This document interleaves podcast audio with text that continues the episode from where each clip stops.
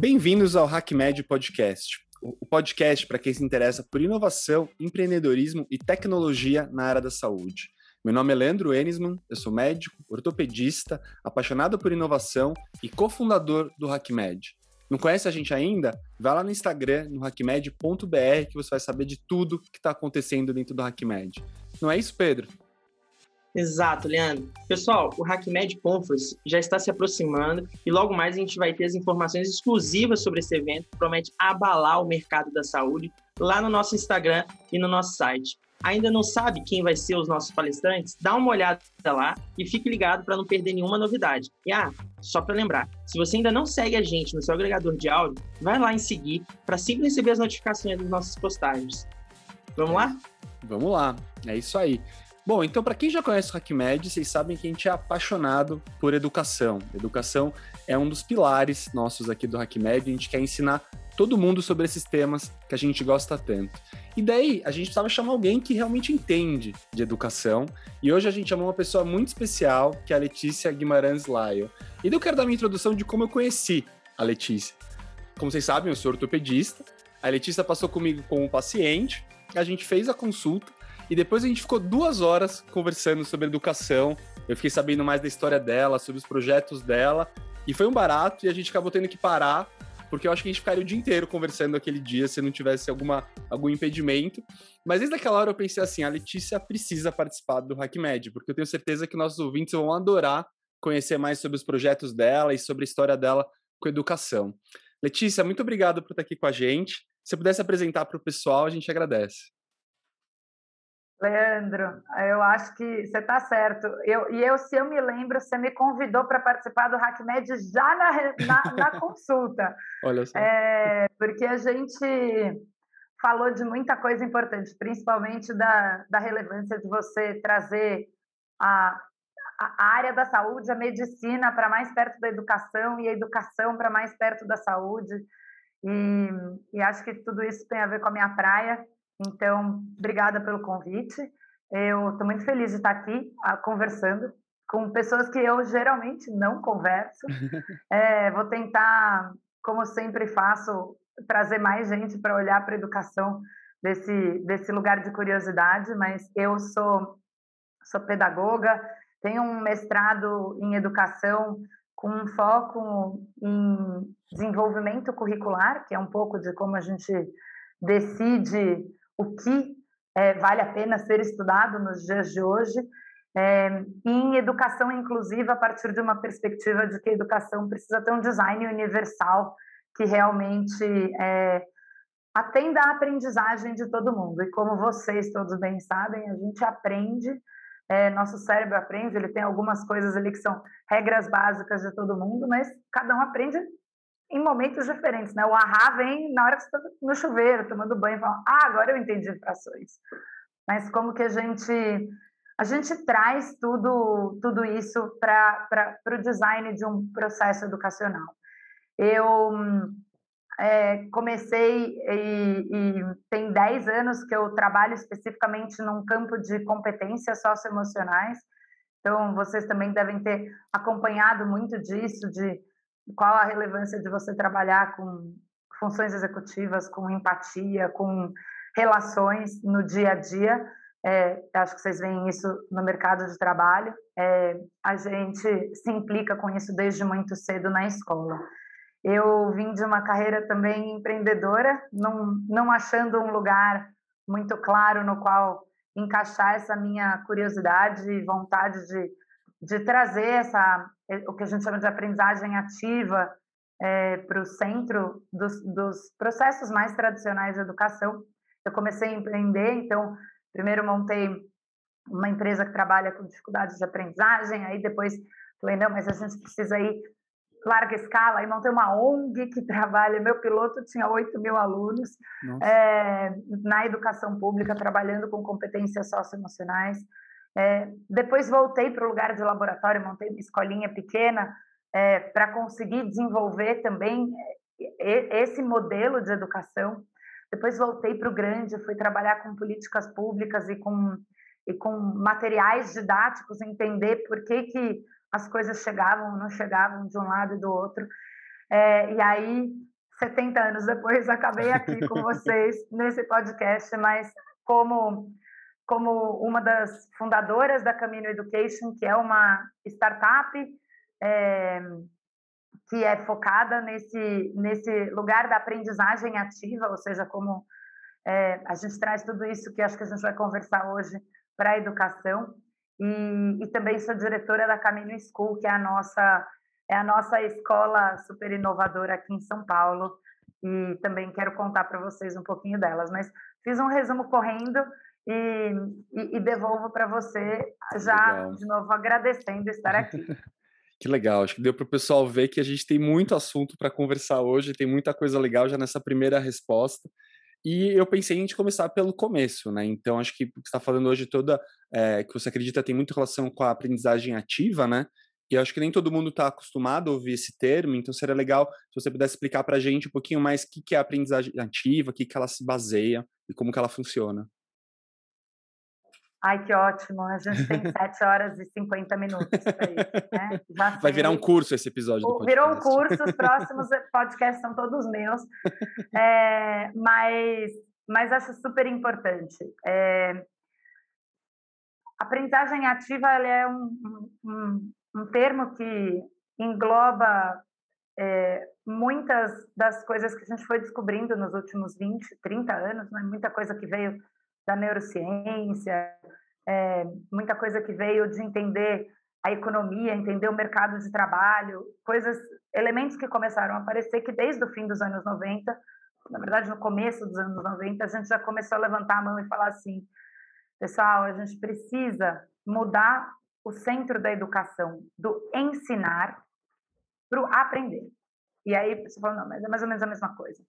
É, e é um pouquinho diferente. O, o, a, até os anos 90, a gente estava batalhando por acesso à educação, né? educação universal, que chegasse em todo mundo.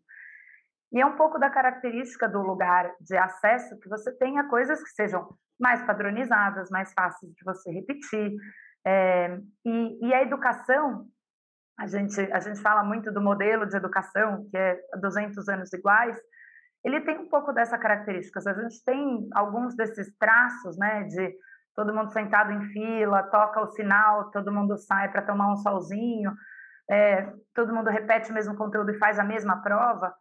É, não é à toa, é porque educação é uma coisa difícil. A população cresceu, a gente precisava chegar no mundo com tudo isso. Mas desde o fim dos anos 90, a gente teve começa, começa uma revolução tecnológica que vira para todo mundo e fala assim: um pedaço desse acesso que a gente precisava ter na escola está começando a ser resolvido. Né? A gente vai começar a ter livro para todo mundo, a gente talvez comece a poder acessar o conteúdo em tudo quanto é lugar. E, e, e as pesquisas começaram a virar e falar assim, então, então vamos mudar para qualidade. E todo mundo começou a investir dinheiro nas mesmas coisas. Ah, então eu vou fazer mais sala de infraestrutura igual. Eu vou colocar mais dinheiro em livro didático igual. E eles começaram a descobrir que isso não mudava a aprendizagem. E a aprendizagem começou a ser uma questão porque a gente começou a descobrir que existia um fenômeno de que se você entrasse com baixa, né, com uma escolaridade baixa ou, ou em situação mais vulnerável na escola, a escola não necessariamente conseguia fazer com que você mudasse, que você aprendesse mais, que você corresse mais na frente.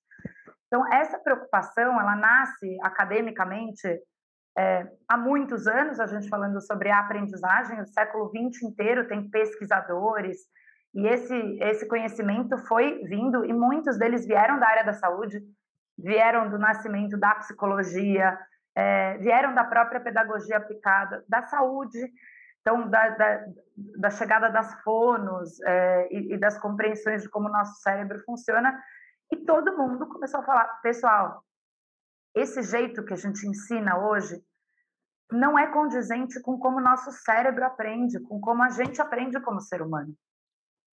E se vocês quiserem realmente usar a educação como um vetor que transforma o mundo, que dá mais acesso, que traz equidade, a gente precisa investir em aprendizagem. E, e esse movimento todo nasce aí. É, como que a gente muda essa ordem?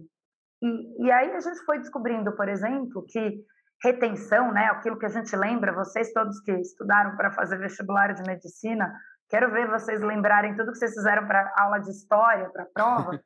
Mas o que a gente sabe é que para você é, reter alguma coisa, os processos que você precisa, se você só ouve, você retém um pouquinho, se você é, talvez escuta e tem algum aparato visual, você lembra um pouquinho mais, mas na verdade, quando você faz e quando você ensina para alguém, quando você está engajado com alguém, você retém muito mais. Então, são coisas assim que vieram de vários campos.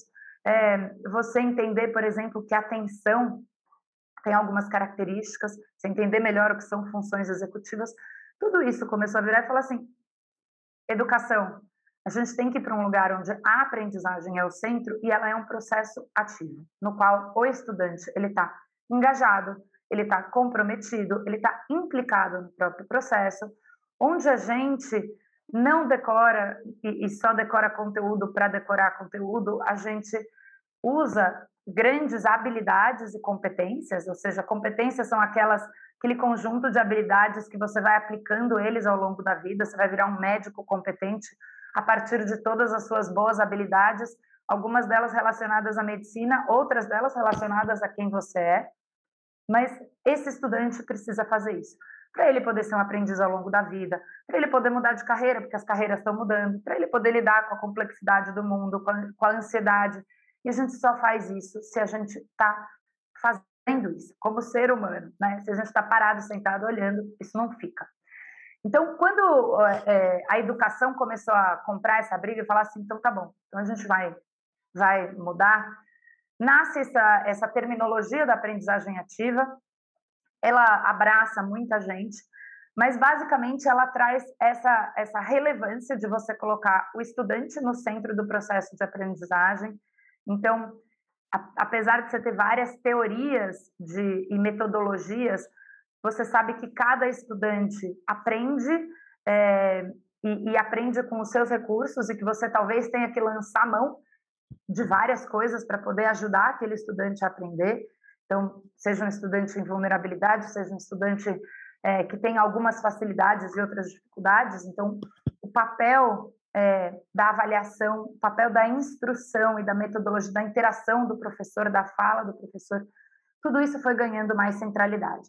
A aprendizagem ativa, ela fala que a gente precisa trabalhar com habilidades e competências, não só conteúdos, e isso demora mais tempo, é avaliado de uma forma diferente, precisa ser muito intrica, intrinsecamente misturado com a prática, ela precisa ser engajante e relacionada com problemas do mundo real. O grande problema é que a gente na e talvez vocês tenham passado por isso, é, o, mas como que a gente ganha engajamento, né? A intersecção entre o que eu quero falar e o que o outro quer aprender tem a ver com, com esse, esse é o lugar do engajamento e do sentido, é aí que a educação deve estar implicada, um pouco do que a gente traz, um pouco do que o estudante traz.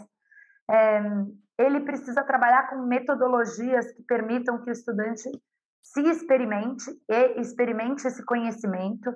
Então, você vai falar de salas de aula invertida, você vai falar é, de aprendizagem mão na massa, você vai falar de criatividade, você vai falar de outras coisas que estão ali é, você vai trazer muito o trabalho do, do em relação. Então, a importância do trabalho colaborativo, porque, de novo, você está aprendendo na prática, né? O seu cérebro vai lembrar melhor de tudo isso se a gente é, trabalhar a partir dessas metodologias. Contei tudo isso para você porque você pode ter uma metodologia, e talvez essa seja a próxima pergunta, que seja mais tradicional e ainda assim use uma aprendizagem ativa. Você pode ter um campo, medicina, por exemplo. Vocês são, são uns dos que não foram tão desvirtuados, porque a natureza da, da medicina e da saúde é trabalhar na prática. É, talvez vocês possam trabalhar isso de formas mais, é, mais cedo, mas a verdade é que muitas vezes outras profissões, era o caso da educação, os professores não estavam na prática. Então, eles chegavam no mundo e eles também tinham que se descobrir em relação. Aí ficava todo mundo louco. É, primeiro dia de aula, queria pular no pescoço de um aluno ou do outro.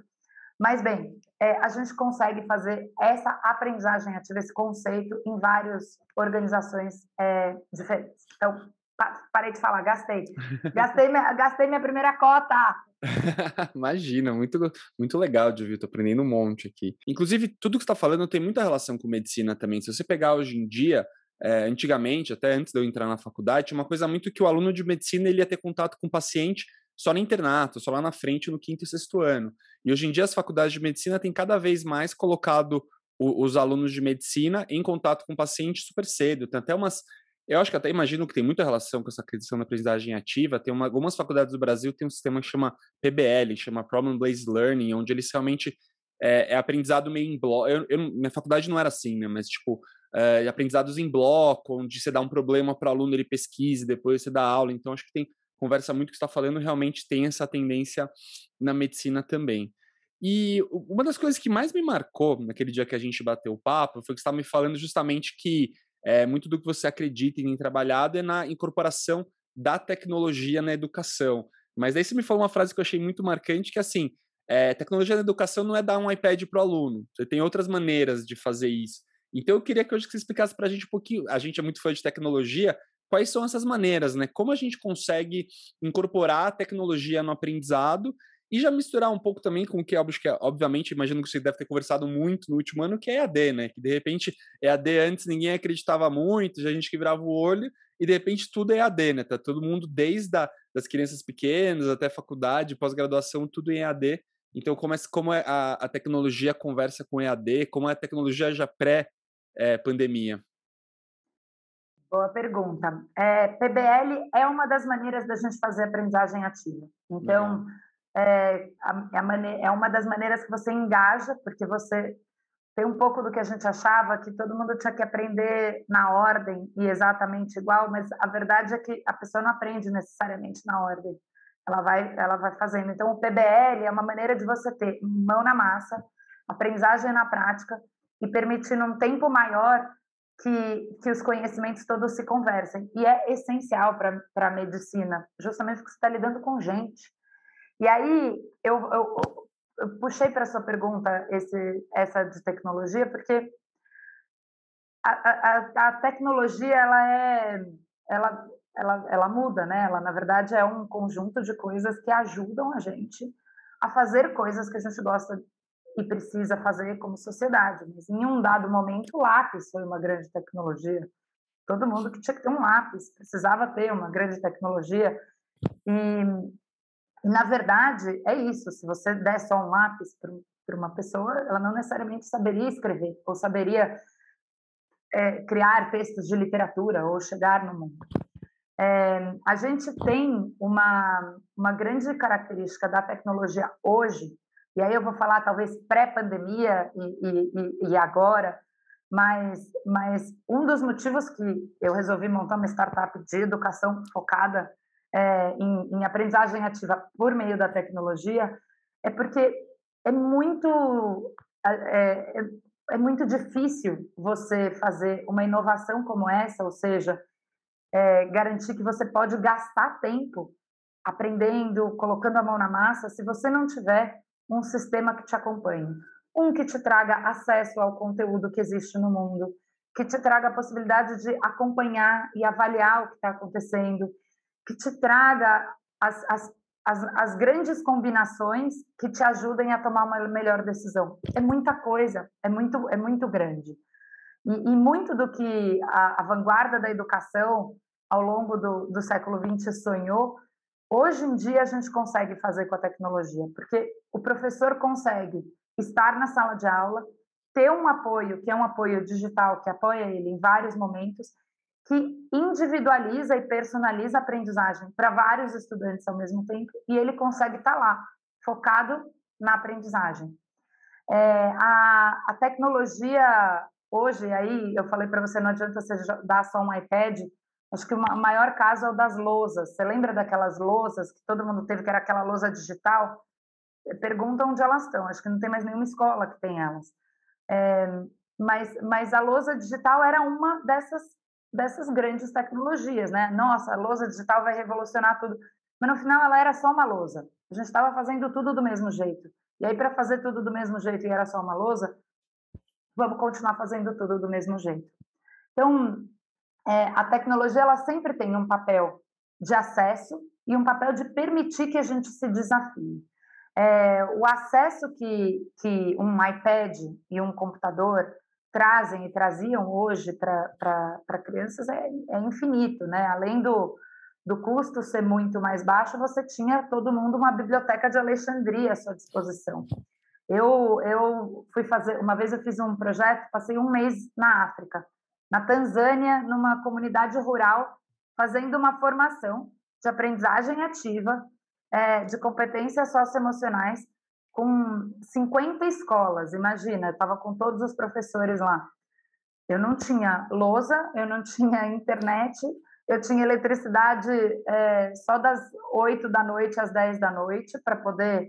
Talvez eu não tinha PowerPoint, mas a, a, a, o que a gente estava falando era justamente sobre a, tecno, a maneira de pensar de um lugar digital, essa grande tecnologia.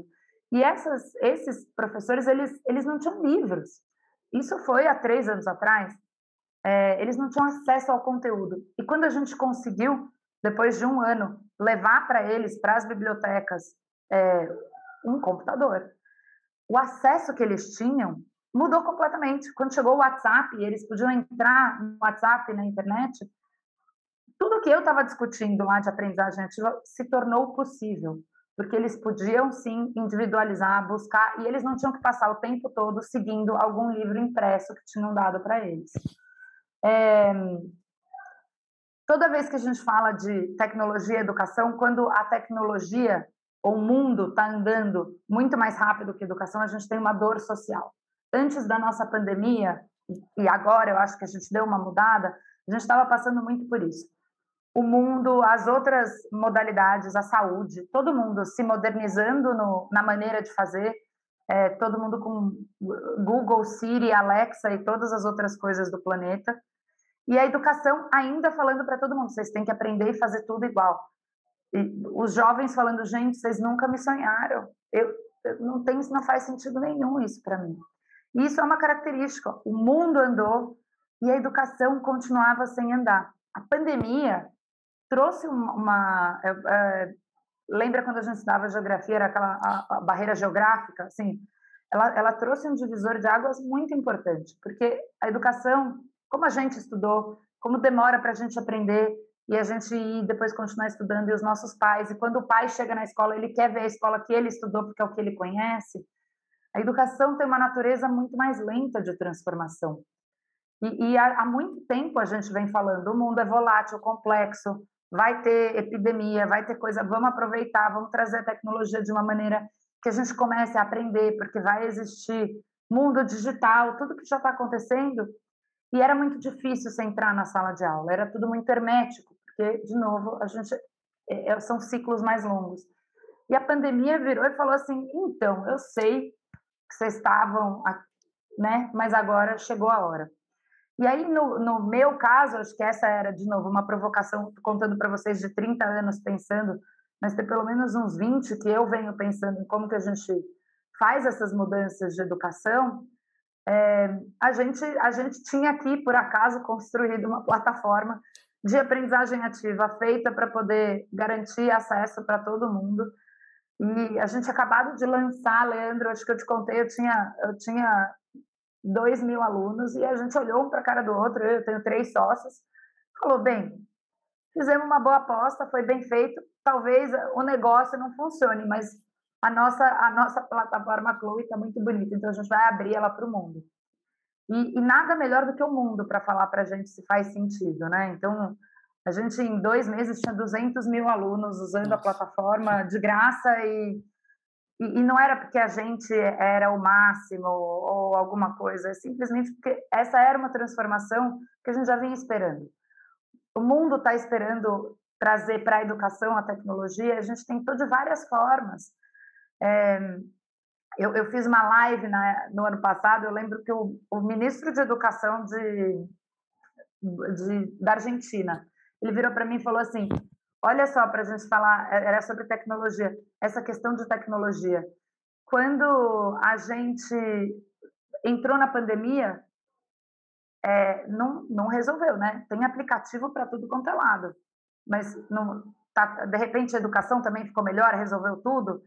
Não, porque a gente precisa dos professores. A grande tecnologia mesmo é o professor junto com o iPad e junto com a coisa, porque quem faz essa conexão, essa costura, esse meio do caminho, são os professores, são, é, é a aprendizagem. E ele falou isso, ele falou, então, é, a pandemia foi um, um double whammy, né? Ela, ela bateu, matou dois coelhos, assim.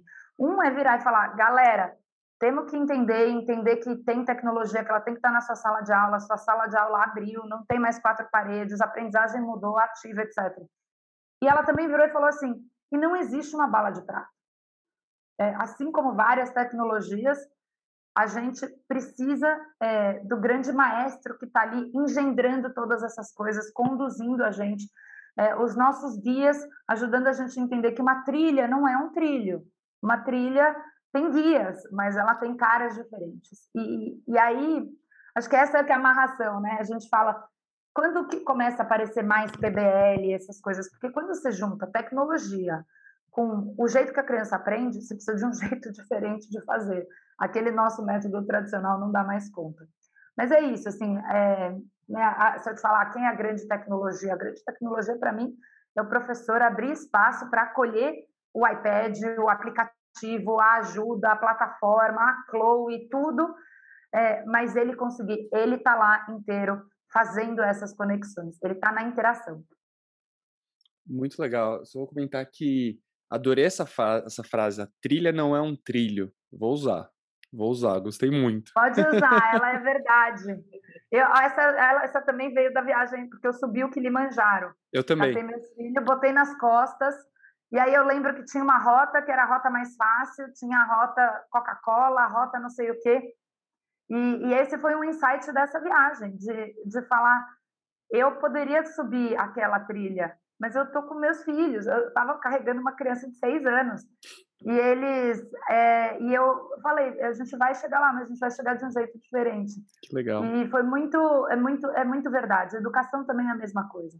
A gente pode querer todo mundo chegar no topo do Kilimanjaro, querer chegar em vários lugares. É, mas eu fiz uma viagem de um dia a mais que eu fiquei catando espinho de porco-espinho e, e vi as, as flores e não tentei chegar correndo e outra pessoa do meu lado tentou e tá tudo bem. São trilhas diferentes. Legal. Não, eu não subi o Kilimanjaro. Ainda não. Mas vai chegar lá. Eu não tinha subido ah, com 24 anos também. Bom saber disso. Deixa eu te falar, Letícia, me lembrou muito uma conversa que eu tive com o Tiago Berto, que é o fundador da Cidade Escola Ain, e ele, antes de abrir a escola, ele fez uma, uma viagem do Alasca ao Uruguai de moto. E a, a, ideia dele era passar em todas as escolas inovadoras no caminho, que ele queria entender sobre educação. E eu perguntei, cara, você é doido? Por que, que você não pesquisou na internet? Aí ele, não, então, é porque eu precisava sentir. E educação é sobre isso, educação é sobre sentir o que o outro está passando, né, para o próximo. E aí me tocou muito, eu falei, cara, que sensacional, sabe? E, e, uma coisa que, que, eu já, que eu vi você já falando era sobre isso, sobre é, é, lidar com as emoções, lidar com os sentimentos, que é uma coisa que, a princípio, as escolas não ensinam. Mas eu sinto que hoje é uma questão para mim, que vários momentos eu não sei lidar com o que eu estou sentindo, eu tenho que entender e aprender mais. E, e a gente, agora entrando no mercado da saúde, entende que isso é uma soft skill muito importante para o mercado, o mercado vem exigindo muito isso do, da, das pessoas. Aí queria entender como é que vocês trabalham isso e uma dica que você poderia dar para a gente que tá, já está adulto e está querendo voltar para aprender isso, que é fundamental. Nossa, Pedro, agora você me deu um, pra, um bolo de cenoura aqui. É, em primeiro lugar, eu achei linda o comentário do seu, do seu colega que, que você conheceu, do Thiago, e ele está certo. E eu vou complementar, não é só sentir, a gente precisa escutar. É... Porque a mágica e a, a, grande complexidade da vida, ela acontece em tantos mínimos coisas, né? É no jeito que um professor segura o ombro de um aluno quando ele está tá triste ou desfocado, é na é, é no jeito que você recebe, é, mas é na interação.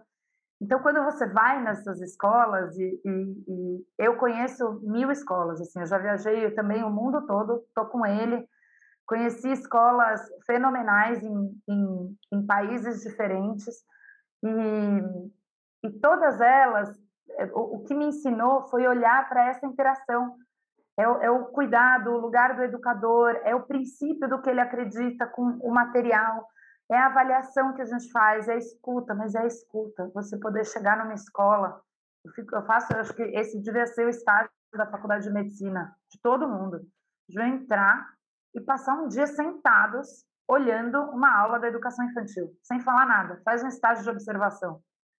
É, vocês vão ver o que tem de mágica, o que tem de ser humano, porque a gente, a escola é o lugar que a gente se forma humano.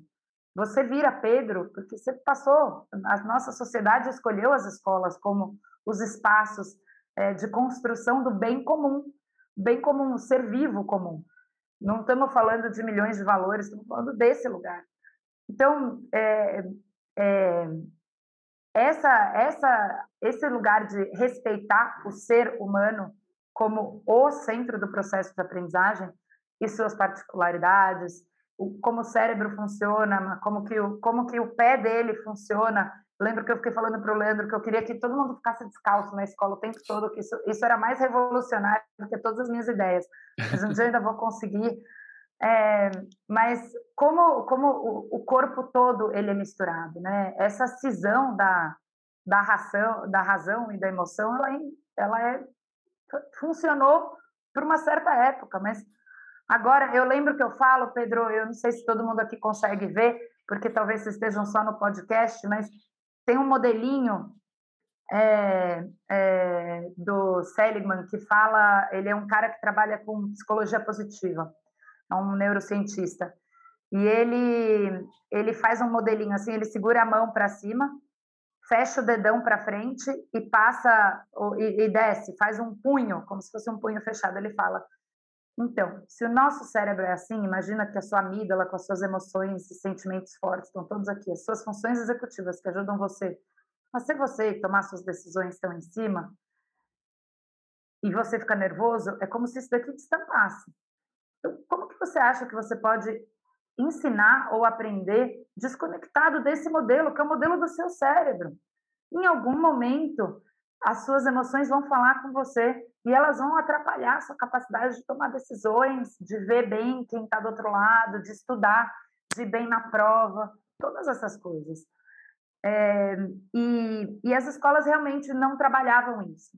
Esse movimento das socioemocionais, Pedro, ele, ele nasce, né? Por que, que de repente todo mundo fala de competências socioemocionais? Ele tem, ele tem três, três é, afluentes que chegam nele. O primeiro é o mercado de trabalho, você trouxe isso.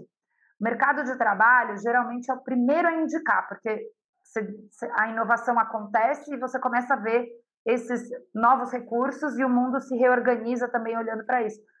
Desde os anos 90 o pessoal está falando, eu preciso de soft skills. Eu preciso de alguém que sabe se relacionar, que sabe ser autônomo, protagonista, que sabe se relacionar com o mundo todo, porque agora o mundo é globalizado, The World is Flat, Thomas Friedman, etc, etc, etc. E aí chega você, Pedro, que a vida inteira foi obrigado a decorar tudo, encontra no mercado de trabalho uma exigência que você não constrói do dia para a noite. Se tivesse uma pílula que todo mundo tomasse e falasse eu agora tenho soft skills, não teria problema. Não existe, galera. Eu já conto isso para vocês. A gente desenvolve isso ao longo do tempo com as nossas decisões sucessivas, na interação. É, e, e, e, você precisa começar a criar isso desde cedo. Mas essa é a primeira vertente. Então, teve um grupo que vem muito da tecnologia que falaram assim: tem quatro competências que você precisa ter. Você precisa se comunicar, você precisa colaborar, você precisa ser criativo e você precisa ter pensamento crítico. Você fala, fácil, pensamento crítico. Assim, a, a, ganhei. Comprei na farmácia. Não tem tem que trabalhar isso, até porque em algum momento que você está muito nervoso, você talvez não tenha nenhum pensamento crítico. Por isso que é uma, é uma situação de interações. O outro lugar que veio, veio da ciência. Veio de todo mundo virando e falando assim, a gente não aprende assim. é, neurociência, existe uma coisa, cérebro, a gente descobre que a gente aprende de um jeito diferente. É, muito disso foi um grupo que juntou psicologia, pedagogia, e eles, e eles têm um trabalho enorme da Carol Dweck, de correntes de psicólogos que começaram a olhar para a tomada de decisões, para como que a gente entende viés, para como a nossa mentalidade positiva influencia o resultado. E eles viraram e falaram: parou, gente, para você viver bem, viver bem ao longo do tempo, continuar aprendendo, você precisa, você precisa trabalhar com várias coisas. Você precisa trabalhar sua é, capacidade de relacionamento, suas leituras sociais, seus relacionamentos sociais. Você precisa ter autoconhecimento, saber quem que você é. Você precisa fazer todo esse trabalho. E aí teve uma outra corrente, que são os economistas. Então, foi realmente um tsunami. Os economistas viraram e falaram assim, se você investe em trabalhar com saúde emocional e saúde mental desde cedo, a gente tem menos criminalidade, a gente tem mais saúde, a gente tem mais felicidade, a gente usa menos remédio, o custo para o planeta é muito melhor. Tem, tem um estudo de um, de um pessoal, um estudo que chama The Cost Benefit of Social Emotional Learning, que é sobre o custo-benefício da aprendizagem socioemocional, que eles fazem uma, uma, uma projeção de, de custos e de benefícios, e assim, é, em média, você ganharia 17% de retorno, ou seja, para cada dólar investido, você devolveria isso para a sociedade. Era a coisa que eles descobriram que mais influenciaria resultados socioeconômicos.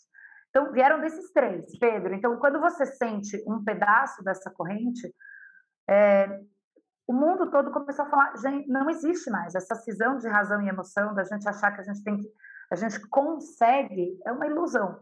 Então, vamos, ó, desculpa, vamos enfrentar isso da maneira que a gente tem que fazer, que é começar a trabalhar com isso desde cedo. Aí você perguntou conselhos. Tem um monte. Eu tenho, vamos, esse é o próximo curso, é isso, Leandro? já vamos, já vamos marcar. Mais para estudantes de medicina. É, Olha, eu, dá jogo, é, hein? Gostei. Dá jogo, dá jogo. Ó, acho que a gente devia fazer, eu concordo. Tem uma pesquisadora, Pedro, que chama Brené Brown. Eu não sei se vocês já ouviram falar dela. É, e ela, o começo da pesquisa dela foi feito com enfermeiras e médicos. E a Brené Brown, ela, ela trabalha com os conceitos de empatia e de escuta e de estar junto. É, e ela sempre tem, né, ela fala, raramente alguma coisa que você faça é, vai ajudar uma pessoa que está com muita dor. Às vezes é só você estar tá junto. É, Para a gente poder estar tá junto, junto com os outros, a gente precisa conhecer a nossa disponibilidade. Então, tem um exercício que eu convido você e todo mundo sempre, que é de reconhecer as suas emoções. É o primeiro exercício que a gente fala quando trabalha competências socioemocionais. Entender que você tem as suas emoções primárias e que elas vêm e que tem um monte, que tem e, e que elas né, são respostas nossas é, biológicas que vêm vindo. Entender que você consegue se acalmar e aí sim tomar, que você elabora pensamentos e sentimentos depois disso, mas tudo isso começa com você, Pedro, sentado, falando assim: hoje a minha tia Amélia me tirou do sério, porque ela veio para casa e virou para mim e falou assim: Pedrinho, come desse jeito. E eu fiquei pé da vida que, que tem nesse relatório? Assim, é, é você identificar o que, que é que te deixou pé da vida, o que, que te incomodou, para você mesmo, você não precisa falar para ninguém. Isso permite que da próxima vez as suas funções executivas estejam em melhor lugar para você conseguir se acalmar, para você conseguir conhecer que da próxima, que talvez alguém vai provocar você, você conseguir é, não ficar refém dessas emoções. Emoções são informações, elas não são boas ou más a gente sente dor, elas não, não é um, uma questão de bem ou mal. A gente às vezes acha, ai, professor, eu fiz uma palestra uma vez, última coisa que eu vou falar, tô falando demais. É, mas eu fiz uma palestra uma vez que eu contei para todo mundo do meu primeiro ano como professora. Eu lembro que eu chegava na escola, eu falava, eu não tenho, eu sou um lixo, tudo eu chorava e tudo eu gritava com os alunos, era tudo era completo, é, era eu com dor, com dúvida, com sem saber que, que que não conseguia também ali me acalmar e estar com funções executivas para ser uma boa professora. E a gente passa por isso às vezes na vida. reconhecer esses movimentos, reconhecer o que a gente. Eu, eu sinto as coisas diferentes de você, Pedro. Você tem a sua história, você tem a sua, sua vida, você tem a sua carreira, você tem as suas paixões, você tem as suas interações no mundo. Você reconhecer como que você, Pedro, foi virando você, é muito importante. Até porque para a gente transformar qualquer coisa, a gente precisa mudar um cérebro cheio de respostas. Para a gente mudar alguma coisa cheia de respostas, poder fazer pergunta, a gente precisa saber fazer as perguntas. Então, é, diário, de bordo, até pode escrever no celular, escreve três, tipo assim, só narra. Fiquei feliz com isso, fiquei feliz com isso, ou fiquei triste com isso. Usa essa terminologia. Você começa daí, depois tem mais exercício. Eu posso te mandar mais uns 50. É, essa é uma das paixões da minha vida e, e acho que a gente precisa trabalhar muito junto com a saúde para poder para poder entender como é importante a gente acolher nossas emoções. É sensacional, é, já é um, primeira aula do curso.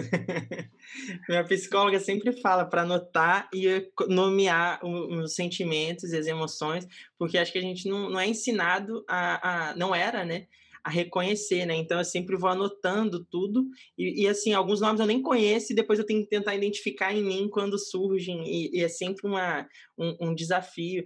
É, isso que você comentou da escuta, o Thiago comentou que ele ele foi para ouvir as crianças que ele queria ouvir das crianças o que elas sentiam e que nesse caminho ele aprendeu a ouvir a criança interior dele e a partir disso ele conseguiu é, criar e, pensar num, num, modelo de educação lá para a cidade escolar. Então, para mim foi muito, assim, foi uma mudança na minha vida ter participado do, de um pouco do projeto, que eu fiquei lá imerso, imerso né? E, assim, para mim é algo fora de série ter em contato com essas novas perspectivas da educação. Para mim é uma honra. Ai, gente, vou, Leandro, vou roubar o, o Pedro. Jesus. Ele vai fazer o Hack Média Educação barra. É, é isso mesmo, o Pedro, e tem que arranjar, a gente precisa ajudar. Você sabe porque a medicina, agora eu acho que está mudando também, né? A aprendizagem da medicina, assim como é, a aprendizagem na educação está mudando para ir para esse lugar mais ativo, mas por muito tempo eu falei para eu falei para né, a, a, academia, a vida virou para o Leandro e falou assim: você precisa gostar só de tornozelo. E ele assim, mas como assim? Eu sou eu sou mais do que isso. Estudei cinco anos, seis anos para entender o ser humano e estou em curiosidade. Não, não, não. Tornozelo, é só isso. é, e, e, mas e a gente fez muito isso, porque produtividade durante quando a gente entende o mundo de uma forma linear e não complexa, são, são teorias, né, estruturas de ver o mundo de forma diferente, é, a produtividade ela tem a ver com foco, e só foco. E, e, um pedaço tem a ver com foco, o outro pedaço tem a ver com como esse foco tem a ver com o mundo. Então, muitas vezes, a gente via na formação acadêmica, na formação profissional, todo mundo falando, né? É, aquele lugar da carreira, do emprego, daquela coisa que tinha que ser sempre a mesma. Enquanto que a gente está falando de habilidades e competências e soft skills, a gente está falando de trabalhos, né? É, uma, é, uma, é um outro lugar. É, a gente pode, sim, ser médico, conhecer profundamente e ser, e ser uma pessoa que conhece profundamente uma coisa, mas também interagir com o mundo. Interagir com as novas coisas que vêm. E por muito tempo, na profissão da saúde, você não podia muito olhar para o lado, assim, faz, faz só aquilo, né? Imagina, vai querer se meter com tecnologia, o que você está pensando? Mas é, esse é um movimento que está acontecendo em todas as áreas. Ela tá, ele está acontecendo com os seres humanos. E, e, eu acho que é muito difícil, porque a gente está no meio do furacão. Mas eu, como uma eterna otimista e, e crente na vida, eu acho que daqui a 50 anos, as pessoas vão levar e vão falar assim: olha o, o, renascimento do espaço, né? O reencontro com quem é o ser humano, a possibilidade do ser humano ter curiosidade. A gente vive muito mais tempo, pelo amor de Deus, se a gente não fizer perguntas sobre o que a gente quer fazer, as nossas carreiras, juntar uma coisa com a outra, o que, que a gente vai fazer com tudo de tempo que a gente tem na vida? As coisas começam a ficar chatas. Nossa, que legal. E sabe que eu, eu, acho muito bacana ouvir isso, porque eu fico pensando na minha história, por exemplo, sei lá, acho que faz cinco anos, seis anos talvez, que eu comecei a pensar, encarar melhor essa parte das emoções, ter a, a vulnerabilidade, falar sobre isso, entender a importância disso com relação à parte de trabalho. Eu estou aqui ouvindo Pedro, que é mais novo que a gente, que já pensa nisso nessa idade, com certeza na época dele de faculdade eu não tinha nem noção disso. E eu fico pensando como é que vai ser a geração que está que tá, tá surgindo dentro da Camino, dentro da Chloe, que está pensando nisso desde criança, né? Desde, desde adolescente. Então, eu acho isso, eu também sou um otimista, né? Então, eu fico otimista de pensar nas gerações futuras estão vindo pensando nisso desde pequeno lá da formação. E daí, já que a gente está falando aqui de vulnerabilidade, eu, eu pensei em trazer uma dor minha como educador. Porque eu sou ortopedista e o ensino da ortopedia tradicional, eu acho que ainda muito, ele tem um lado muito decoreba. Então, assim, é muito você ir lá e decorar esse é o osso, esse é o ligamento, liga, o, o músculo tal sai da parte tal do osso, vai para o osso tal, tem o nervo que chega ali. E daí o nosso ensino da parte de doenças é muito baseado em classificação, então a fratura tal tem a classificação ABC, o entorse tal tem a classificação ABC. E hoje em dia, quando você chega para falar isso para um residente ou para um aluno de medicina, ele olha e fala assim: para que eu preciso decorar isso se eu tenho Google? O que, eu respondo para ele? Porque eu acho que ele tá certo, de certa forma, entendeu? Mas ao mesmo tempo ele precisa ter um contato com isso. E também eu acho que a gente precisa, de certa forma, cobrar ele, porque se a gente. Eu, eu, eu acho que tem um lado ativo, mas se a gente não cobrar também, a pessoa não estuda. Eu sinto que, por exemplo, para te dar um, um, um, panorama, por exemplo, na ortopedia, a gente tem o título de ortopedista, que precisa tirar no final da residência, que é uma prova super difícil. E ela é super criticada, tem gente que é a favor, gente que é contra, mas eu, pessoalmente, vejo a prova muito mais importante, mais do que a prova em si, é que a prova gera medo nas pessoas, as pessoas estudam, então a gente acaba indiretamente formando pessoas melhores, porque elas sabem que daqui dois, três anos elas vão ter uma prova difícil que elas precisam fazer. Como a gente, como a gente lida com isso nesse mundo moderno de Google, hein? Hum, ai, que legal. Ó, oh, Leandro, esse é o problema de problema, o problema que a gente tem que enfrentar. É, a, tem coisas na vida que para você né, tem montar uma ponte, você tem que criar os andaimes, né? Ele tem que acontecer. É, e a, a, a, a, internet, ela possibilita que às vezes você fale, é só você ir buscar. E numa certa medida, é verdade. Tem algumas coisas que são verdades. E tem algumas outras que, como a aprendizagem, ela, você vai conectar ela no seu cérebro, tem coisa que você pede para o seu aluno, você fala assim, estuda, porque isso vai fazer sentido em algum momento. Eu sou seu professor, eu consigo ver. Eu vejo que lá na frente você vai precisar saber disso. Vai ter coisa que você vai precisar de saber de classificação, você vai precisar saber e vai ter que decorar. E isso é porque é um processo que você vai ter que fazer mais rápido. Mas o porquê você tem que fazer isso, ele só vai ficar claro se você fizer isso na prática. Então, o seu estudante de ortopedia que tem que é, decorar os ligamentos e etc., ele vai fazer isso bem motivado se ele souber por que, que ele está fazendo isso. Se ele estiver vendo um estudo de caso, se ele estiver junto com outras pessoas, porque ele vai ver, junto com a experiência dele, que vai ter coisa que ele vai precisar estudar, que ele vai precisar saber porque vai faltar. Por isso que é tão importante que o aprendizado de gente que trabalha com gente seja com gente, ou seja, seja super mão na massa. Porque é ali que ele está implicado. É, é, na hora que ele estiver numa cirurgia, numa resolução de problemas, ele talvez não tenha ali o Google, ou pior, ele não tem a ferramenta e ele não sabe como pesquisar direito, ou acabe pegando uma informação que é de má qualidade. Então, tem, uma, tem um fine tuning aí, tem uma, uma, um ajuste fino que a gente vai fazer nos próximos 20, 30 anos de como que a gente combina, o que é a profundidade que a gente precisa ter, o que são as bases, as coisas que a gente precisa ter para poder fazer processos mais rápidos. Então, vai ter algumas dessas coisas, tenho certeza que não é tudo da Decoreba, que é essencial, são as regras básicas. Isso é o desafio que eu tenho hoje na Chloe, é qual é o conteúdo que vale a pena ser estudado? Qual é o conteúdo que a gente precisa? A gente não tem isso hoje. Hoje a gente tem apostila de cursinho de 600 páginas. Tem lógica. Tem, tem, tem uma regra simples aí que a gente precisa chegar. Né? Você tem que descobrir essas estruturas, o que, que é o conteúdo que precisa ser feito. E o que, que é aquele que você vai descobrir na, na prática, no, na, na, na interação. Avaliação, quando você traz, não, mas aí é importante para a prova, essa é a justificativa que não cola mais. É, porque, porque a prova é uma das maneiras que você vai avaliar. Se você estiver trabalhando com esse estudante e trabalhando com ele ativamente, aprendizagem ativa, a retenção dele para estudar para a prova também vai ser muito maior.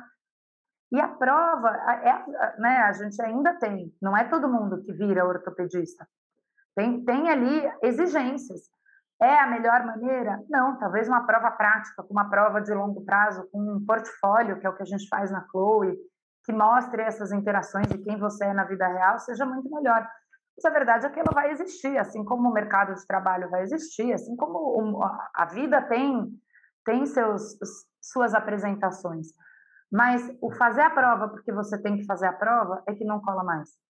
É, a gente tem um desafio também na educação, que é como que você, a partir de uma aprendizagem ativa, também avalia mais ativamente. Você traz uma foto muito melhor. E aí não é só sobre uma prova que você tem que decorar. Você deveria ser excelente não só depois que você fez a prova, é durante a construção desse conhecimento sobre fazer a prova. E, inclusive, o que a gente tem de pesquisa é que, se eles tiverem uma aprendizagem superativa com, com esse conhecimento, mas com a relevância do que eles precisam ter, eles fazem muito melhor essa prova e melhor, eles lembram dela depois que elas fazem. Porque essa é outra coisa, a gente faz a prova e esquece. E aí, você vai virar médico, parece que você perdeu quatro anos decorando uma coisa que você esqueceu tudo para depois entrar na prática. Então, mas essa, essa é a, esse é o desafio nosso de educadores. A gente, a gente tem que mudar o paradigma. E a gente não consegue mudar isso de uma hora para outra. É de podcast em podcast. Com certeza. E infelizmente a gente está arrumando para o final desse, então vai ser vamos ter mais podcasts com a Letícia, com certeza, para a gente continuar mudando esses paradigmas que do que eu tinha pensado em conversar aqui, a gente não conseguiu chegar nem na metade, então a gente vai precisar de outros episódios para conversar sobre tudo, que tem muito assunto legal. Mas antes de acabar, a gente tem um quadro aqui que a gente chama de Hacker Conectado. Hacker Conectado.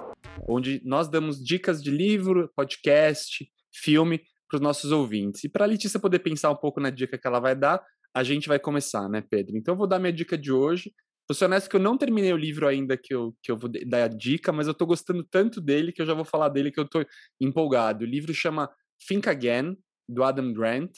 Eu acho que ele não tem tradução para português, aí eu estava procurando aqui e não encontrei, mas eu sou muito fã do Adam Grant, então recomendo todos os livros dele, já li os outros, acho ele fantástico. E nesse livro ele fala um pouquinho sobre a importância da gente repensar as coisas e mudar de opinião, que é uma coisa também acho que tem muito a ver com o que a gente conversou hoje, né? Então essa coisa de continuar aprendendo e aquele pensamento antigo, né? Tipo assim, ah, eu, penso, eu sempre fui assim, né? Isso é totalmente contra o que a gente pensa na inovação. Então, Adam Grant passa o livro inteiro falando sobre mecanismos de como a gente repensa as coisas, sobre as vantagens, sobre as características de quem repensa, e eu estou encantado com o livro e acho que vocês vão gostar também. Pedro, qual a tua dica de hoje? Então, para emergir um pouco mais nesse, nesse assunto da, de construindo novas perspectivas na educação, eu vou indicar um episódio de um podcast que eu sou apaixonado, que é o Mamilos, que é o podcast Comunicação Não Violenta, Derrubando Muros, Construindo Pontes, é, em que elas introduzem a, a temática da comunicação não violenta, que ela foi desenvolvida pelo Marshall Rustenberg, e, e, ela tem um livro, ele tem um livro, né, que é a Comunicação Não Violenta, que é um livro sensacional, mas eu, eu acredito que iniciar na temática através do podcast vai ser muito bom. Se gostar, ele tem um livro introdutório que é Vivendo a Comunicação Não Violenta, que é muito bom e que vai introduzir bem essa temática e construir uma cultura de paz através da comunicação. Eu, eu sou apaixonado, então recomendo. Ah, gente, eu vou. Sério, Leandro, vou roubar o Pedro. Pedro, tem estágio aqui na Camino School, muda para pedagogia, vem. É... Não, fica aí para ajudar a gente a hackear o sistema da saúde é, por dentro. Vou, vou pensar, então, é, pensei aqui na hora, eu não, eu, eu tenho um problema de filtro, eu queria passar tudo para vocês, mas vou passar três sugestões. Como eu não conheço todo mundo aqui, é, tem uma sugestão que é um livro que chama-se Make It Stick. É um livro que fala sobre como a gente aprende. Então, para quem aqui está é, tá aprendendo, quem é professor, quem é professor de medicina. Ele, ele conta sobre esse, esse lugar que você perguntou, Leandro, como eu faço eles verem que é importante, ou seja, como que a gente retém o conhecimento. Ele é um livro que fala sobre isso. Ele é essencial, rapidinho, pequenininho para ler. Vocês vão ler, ler de novo, ler de novo, ler de novo. Tem em português, é, mas eu mando o link para vocês. E aí, um curso é, aberto que chama The Science of Learning, é, que foi desenvolvido no Teachers College por um colega e professor meu, é, que trabalha sobre com esses conceitos sobre a ciência da aprendizagem. Do que, que é que a gente está falando? E ele é um, um, cursinho desses online rápidos, então algumas algumas videoaulas que vocês podem fazer. É, vale muito a pena. Ele ele conta um pouquinho de base como como funciona a atenção, memória, é, por que, é importante a gente trabalhar com relacionamento. E aí tem um último, que é um podcast que assim é de chorar de amor, é, que o Pedro vai adorar, que chama The Science of Happiness. É, é um podcast do Greater Good Science Center, você falou é, do Grant, mas ele, esse, esse pessoal discute, é um, é um centro de Berkeley que discute a ciência da, da felicidade, a ciência é, da positividade, tudo que acontece no nosso cérebro, no nosso corpo, quando a gente se relaciona melhor, quando a gente entende as emoções, quando a gente se conecta.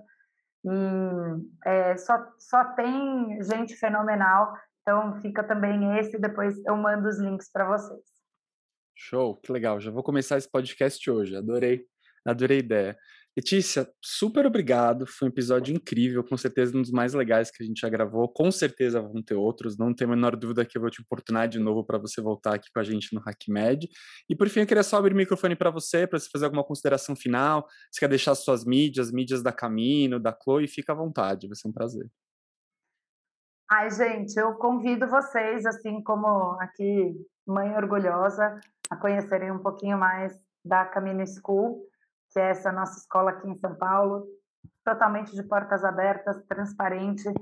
É, a ideia é que a gente mostre como é possível a gente pensar nesse tipo de educação aqui no Brasil, é, junto, junto de todo mundo, apoiando professores e conhecer a Chloe, é, que é a nossa plataforma linda de aprendizagem ativa, super acessível, é, lindamente disruptiva e, e que trabalha com projetos é, que trabalha com competências socioemocionais, que trabalha com ciência, que trabalha com um monte de coisa. A gente tem uma, uma, uma matéria lá que chama-se Garagem 21, que mistura tudo, saúde, trabalhos manuais, empreendedorismo, tecnologia, então vocês também podem conhecer um pouquinho. É, e, e, acho que talvez um, um convite para todo mundo que está aqui, independente da área que vocês estejam, o caminho que vocês estejam percorrendo, é, impliquem-se com educação. É, é, de novo, é, é, às vezes só de vocês serem curiosos é assim que vocês vão poder fazer melhores escolhas para os seus filhos, é assim que vocês vão poder dar boas sugestões para os seus pares.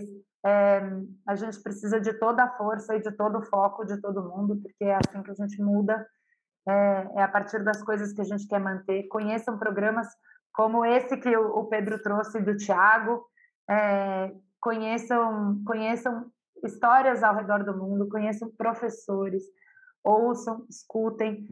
É, o problema é nosso, de todo mundo, e, e, não tem uma solução, ele tem os nossos padrões de interação. Então, o jeito que a gente vê a educação é importante para todos. Espero que eu tenha conseguido despertar alguns mosquitinhos de curiosidade em vocês e, e, vejo vocês por aqui também, porque eu já me convidei, vocês viram, né? para três programas. Se eles não me convidarem, eles não têm problema comigo. Fantástico, não, convidadíssima, muito legal, foi um papo super inspirador. Estamos gravando de manhã hoje, eu estou inspirado e animado para seguir meu dia aqui de trabalho. Obrigado mesmo, Letícia. Obrigado, Pedro. Obrigado a vocês que estão ouvindo a gente. Não se esquece de apertar o seguir aí onde você está ouvindo a gente, seja no YouTube, no Spotify, no Apple Podcast, porque daqui duas semanas a gente vai estar aqui de novo com um convidado ou uma convidada muito especial para convidar vocês a hackear o sistema de saúde brasileiro. Um grande abraço.